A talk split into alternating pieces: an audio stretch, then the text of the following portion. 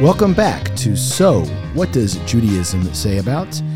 I'm Rabbi Rick Fox. With me, as always, is the fresh Rabbi Mayer Beer. Mayer, how you doing? Fantastic. So fresh, so clean, getting ready for the new year. Three weeks away, Rosh Hashanah's coming up.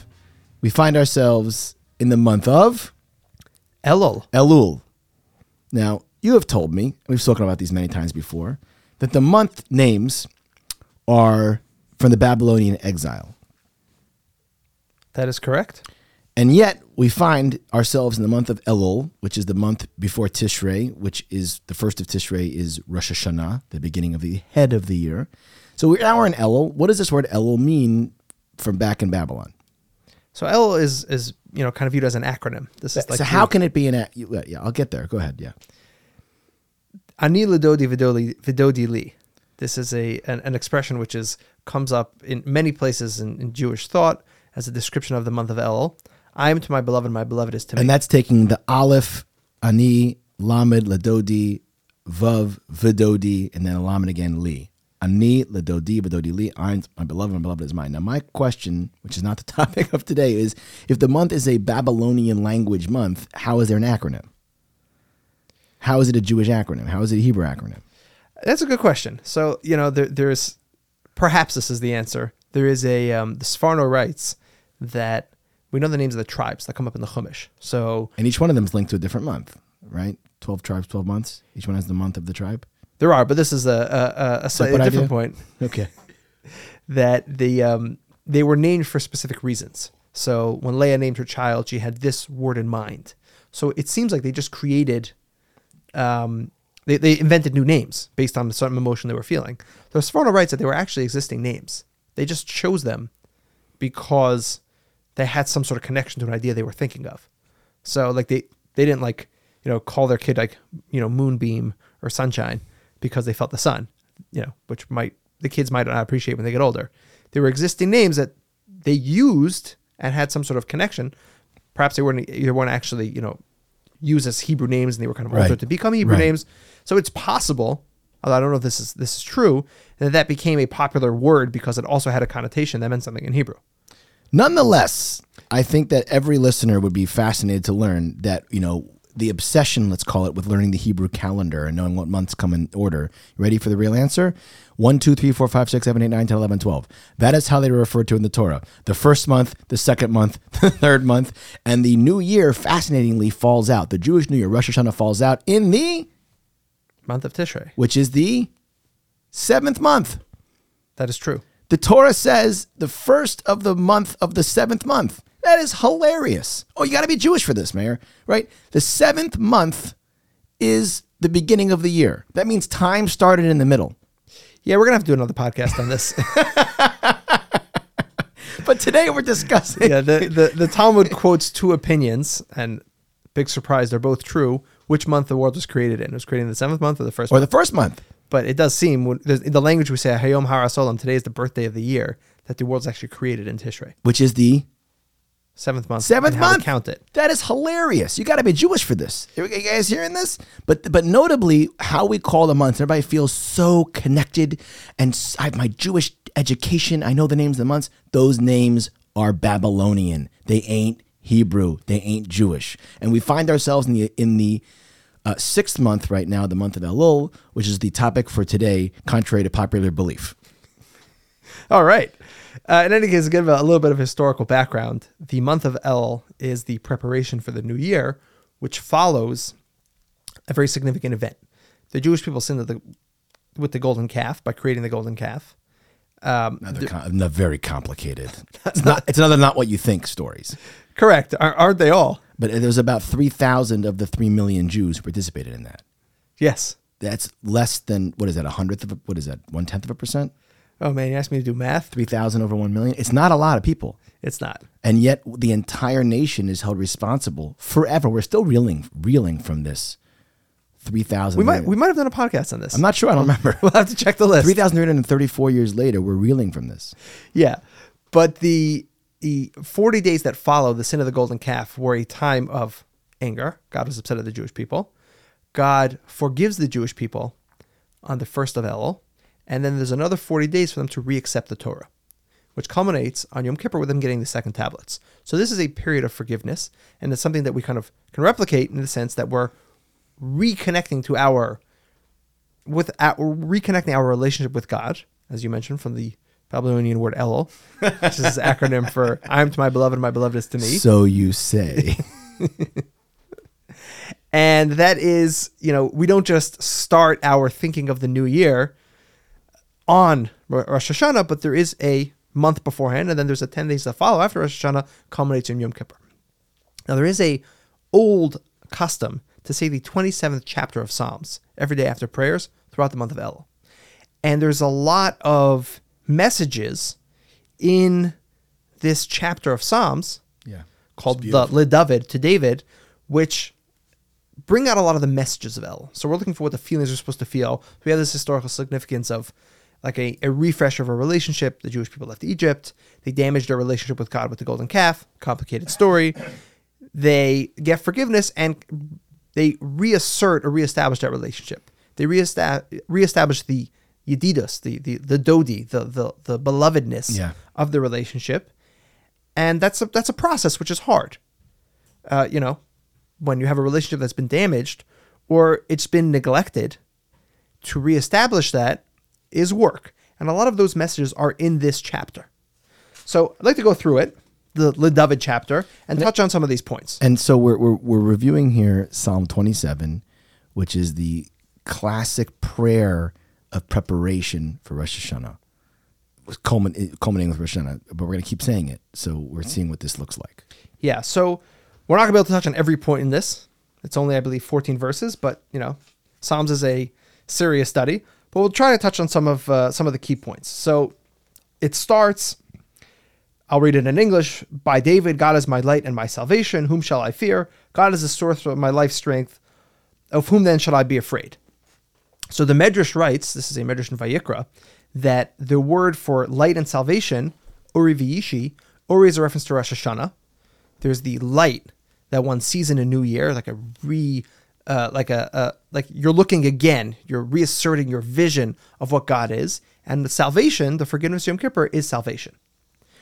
It then moves on to, okay, sounds very optimistic, but then there's a lot of problems. There is, even when evildoers came upon me to eat up my flesh, they who always appeared to me as my oppressors and my foes always stumbled and fell. And though a camp shall encamp around me, my heart would not be afraid. Even if war were to rise against me, I shall remain confident. We're going to break down these two verses. What is this um, oppressors, these um, foes? The Medrash writes, and I think this is really insightful, this is not a term of people who are physically attacking me.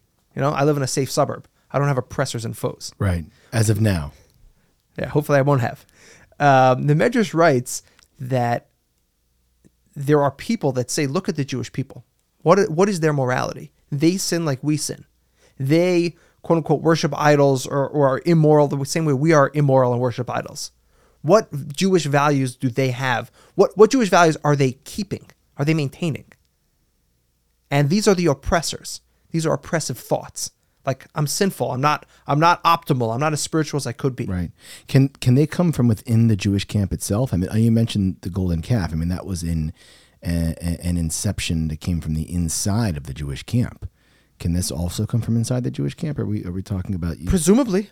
I, I you know, whether or not that's the actual literal message of the Psalms, but I, I think it's the same theme. Very scary. So I believe in God, I trust in God, but wait a second, do I really, am I really as good as I as I should be? Like, right.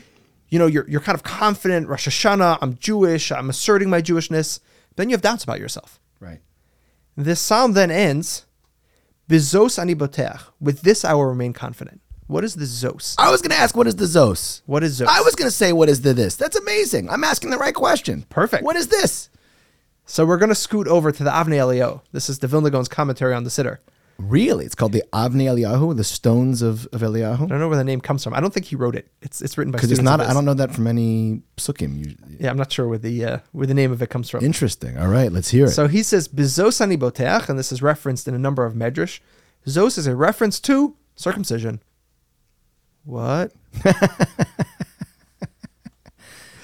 um, the Vilna Gaon, in his classic way, then says, because circumcision is, I'm going to quote it, he quotes three words from a passage in the Talmud, in Shabbos on page one fifty-two, because it's Matil Shalom Babayis, it causes peace in the house. Oh, interesting. That, that explains everything. Yeah. What that, is what is the bezos ani boteach? But this I will trust, reference to circumcision, which is a source of peace. So the, what the Gemara is referring to is a person who, now once again, circumcision is something that males have, but circumcision represents a certain sense of morality, a certain sense of responsibility in your human relationships. And commitment. We call it, in Hebrew, we call it bris, but really it's brit milah, bris milah. But everybody in America, you know, did, are you going to the bris on, are you going to the to the bris on Monday? Well, what bris? Do you mean bris basarim, bris milah? Which bris? There's many, many brises. We call it bris. Bris literally means to cut a a deal, a two-way deal that can't be broken by either side. Correct. Happens to be that that in this in this covenant, we do it via the flesh. But that word bris means this commitment, like you're saying, this commitment to some sort of deeper value. And we're committed to God through our sexual morality. Beautiful. And our relationships. So this, it is the source of peace in the house. If you're loyal to your spouse, if you're committed to your spouse, you're maintaining those Jewish values, that purity, not abstinence, but purity. Right. There is a huge difference. There is a huge difference. Then that is a source of shalom bayit. So, bezos ani boteach, my commitment to morality, even something as simple as my commitment to my spouse, even though maybe my I'm not a perfect Jew, even though maybe I have shortcomings, and somebody could argue that I, I, I, I you know, I'm not as, you know, committed to different things as I should be. My basic, you know, foundational Jewish morality is going to be a source of my Jewish development and growth. Look for the good. Look for the basic values that you're maintaining, even if you're not as perfect as you should be, even if your standards aren't as high as they could be, you still have what to develop with. And with that, you can trust. There's another another passage in the Talmud. There's another passage of Talmud, which is another indication about the importance of milah, of circumcision. The Talmud said that David was in the bathhouse. Yes, this, says, this is the story I thought you were going to tell before. Right, we don't. Ha- I, I'm in the bathhouse. I don't have my tefillin. I, I, there's no mezuzah on the wall of the bathhouse. You can't pray. You can't learn Torah. You can't discuss Torah. But I always have that covenant on me. Right. The morality I always have with me. Nobody can ever take that away with me. You know, a lot of Judaism is external rituals. The milah is me. It's my morality. The reason why women don't have a circumcision, Rav Hirsch writes, is because the physical mark of that covenant is only necessary for men. Women are considered in Judaism to have a more intuitively spiritual sense of sexuality and don't need to physically mark their bodies. But their morality is, you know, their commitment to it is there without a physical mark. So it's the same message. The zos, the the commitment to just the loyalty to your spouse. So what should a woman be thinking when she says bezos? And then why does the Talmud not just say, or sorry, why does the Avnei Eliyahu, the Vilna Gaon, not just say it's a commitment to shalom bayit? Why does he have to say zos is talking about the bris, which is talking about peace in the home? Why not just go peace in the home? And for men, that means a bris. Like what? You see what I'm saying? Yeah, it's a good question. I, I don't know. It, so what should a woman? Hit, what, what would you advise a woman to think about? But I would think it's the same theme. Right. The, so the word zos is a reference to circumcision because when Aaron entered into the Holy of Holies, he, it says bezos yava'on, with this Aaron shall come. For for Aaron, it was an actual circumcision. But as I understand it, and I think this is a correct interpretation, it's a concept. So a woman's commitment to morality, we don't we don't require a physical sign for that. Right. Men are a little more degenerate than, than women are. Just so, a little? Yeah. So they need a mark, but women have the commitment without the mark. So it's right. The same concept. Right. And zos is feminine word, interestingly. Zez. Bris is also a feminine word. Int- that's so, very interesting. Yeah, this is that, that's, a, that's, a, that's a very interesting point. Man, we're going to be here for forever. But hey, it's that kind of topic. So remember, even if you're a Jew that feels like you're lacking in your Judaism, look for your basic moral commitments to build yourself up from. I think that's the first message here. As we as we prepare ourselves for Rosh Hashanah. Cause right. you, cause because it, we're trying to develop, but you need to develop from something. And it catches you by surprise. I mean, we all heard, you know, we went to synagogue. We heard on the first of Elul, the shofar blowing as, as a preparatory part of, of getting ready for, for Rosh Hashanah. We blow the shofar for thirty days. It's still going to catch us by surprise. I'm going to get up there in Rosh Hashanah and be like, oh my God, I'm unprepared. It's just, it's a scary thing. And it's almost like the more you know how prepared you should be, the more scary the day can become. Because I remember growing up, you know, in Cincinnati, Ohio, Rockdale Temple, you know, and it's like Rosh Hashanah, great, got off school, you know, go to this, go to synagogue for an hour and a half, whatever. Like, was there a good luncheon? It was, no, no. It was, you know, those, you know, those like those like urine sample cups they use for grape juice. That's like my childhood memory. Like it was like a urine sample cup with uh, grape no, juice. No, no, no carving stations. It was They're like yeah, cool. like and, and then like a little dish with like the individual apples cut up with honey, and there was bees everywhere. I remember there's being bees everywhere, and it was terrible. Yeah, that, that. but I was. but Doesn't I was sound amazing. It was much to be desired, but I do I do not remember being intimidated. That's my point. And yet today, knowing so much more and how the world operates and, and, and wanting to get close to God, it can be very intimidating. So this this gets to the next point. What yeah. do you want from Rosh Hashanah? What do you want from Rosh Hashanah? Okay, I'm, I'm gonna. I know that I'm not perfect. I know I have something I can build myself from. I know I have a Jewish foundation. What do I want? We get to the next verse. Oh, one thing I have asked of God, only this will I seek: my peaceful journey in the house of God all the days of my life, to behold the glory of God's ways, and to seek and to seek deep understanding in his temple. That sounds like a lot. That's even we're, only we're, this do I seek, and it's a list of nine things. Yeah. So the Medrash actually says that David says this to God, and God tells David back, you said only one thing I seek, and then you just asked for, for a whole laundry list. And David's like, well, you did the same thing, God. You, you, you know, know, what do I ask of you? Fear me, love me, walk in my ways, exactly. keep my covenant. That's exactly David's response. But well, God knows it's going to be David's response. Right. So what's the point? The point is... I think is is the is exactly what you mentioned before. When you start your journey, you know, I recommitment. I'm, I'm going to do better. Right. And suddenly that blossoms in, and I want this, and I want this, and I right. want this. That's the natural process of spiritual development, that you start with one thing and you just grow and grow and grow. Right. But let's break down what these components are. So we have the house of God. I want my peaceful journey in the house of God. What is the house of God? Like a, spend your entire day in the synagogue? So Rav Hirsch says the house of God means... wherever you are is the house of God. Wherever you are, you're surrounded by your values, your commitments to Judaism. So wherever you're going, you can bring the house of God with you. You don't have to be in a physical location. So that's that's what I want. I want to pretty take, encouraging. Right. I want to take my values with me wherever I am. Then we get to the next line. Lachzos b'noam Hashem, to see the glory of God. Now, that's the translation I read. Ne'ima also means the sweetness. Yeah, that's what I was thinking when you said the right? words. We want to enjoy our Judaism, and that's something I think is extremely oh. important for it. Oh, you mean not? We're not going to have the little petri dish with uh, grape juice in it. It's going to be a nice bottle of wine, a carving station. If that's your Judaism, yes. You want to see the ne'ima. I mean, there are, high, there are higher levels. Exactly. You want to see the ne'ima of God. You want to enjoy your spiritual journey. Oh my gosh, yes. I want this to be meaningful and exciting and invigorating and all the other things that I want out of anything else I want in life. I want that in my Judaism. Everybody knows that in their inner, inner, inner, inner world, inner heart, they, they want that magical life. They want a magical life. I think people come to Penn to seek on some level a magical life, a magical existence, right? I'm going to become something. In that, there's a magic in that. And of course, after freshman, sophomore, I mean, we see this all the time, it becomes more and more disheartening. And eighty to ninety hour a week, you know, work is not, it's not really magical. But everybody knows in that, that they're special and knows that there's a magical life they seek. And we're all seekers, especially, you know, the young Jewish kids are seekers. So at this point, you're saying that I want to enjoy spirituality. I want to enjoy a relationship with God. I think that's at the crux and core of everything that we think we we really want, and we just don't know how to access the magic. Yes, this is this is I think the the fundamental idea. I want to build on that and give a, a second additional point on top of this. There's a line in Mishlei. The verse says that this is referring to the Torah. D'racheha darchei noam, the ways of the Torah are noam, and v'chol nesivos, all of its paths are shalom, are peace. Right. For those synagogue goers out there, we say this when you return the, the Torah to the Arik. To the ark, the ark, to the I tried to say ark to the ark, and you close the, the curtain. We say this about the Torah, right. right?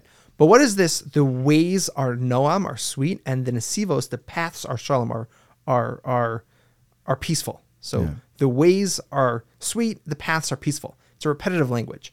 So the Vilna Gaon, in his commentary on Mishlei, writes the following. He says that a derech is a wide path, and that's noam. It's easy to travel. You're on the superhighway, you're on the autobahn, you're, you're just going. It just, it just works. You know, it's just like it's an easy drive. There's no traffic. It's great weather. Tops down if you got the convertible. That's noam. That's just a good journey. And even if the, the path is a little smaller, it could still be a shalom. It could still be safe, peaceful. But like the kind of laying back, the music, that's the that's the the derech, the wide, open, easy path. So in our request of God, you know, life's a journey. Life's a path. But we're asking God for a darchei noam, for a way that's open, a way that, you know, smooth sailing, it should go easily. Yes, we, we want it to be meaningful, but, you know, without too much, too many obstacles, without too much darkness along that way. And we recognize sometimes you got to struggle to find it. Right. But this is what we can ask for. Um, we moving along in the Psalms, because, you know, I think we could be here forever if we uh, if we don't hurry it up. The P is silent, by the way. Yeah. Psalms. P S A L M. We could just call it Tehillim. We could. I think we should. Tehillim, praises of God. Yeah.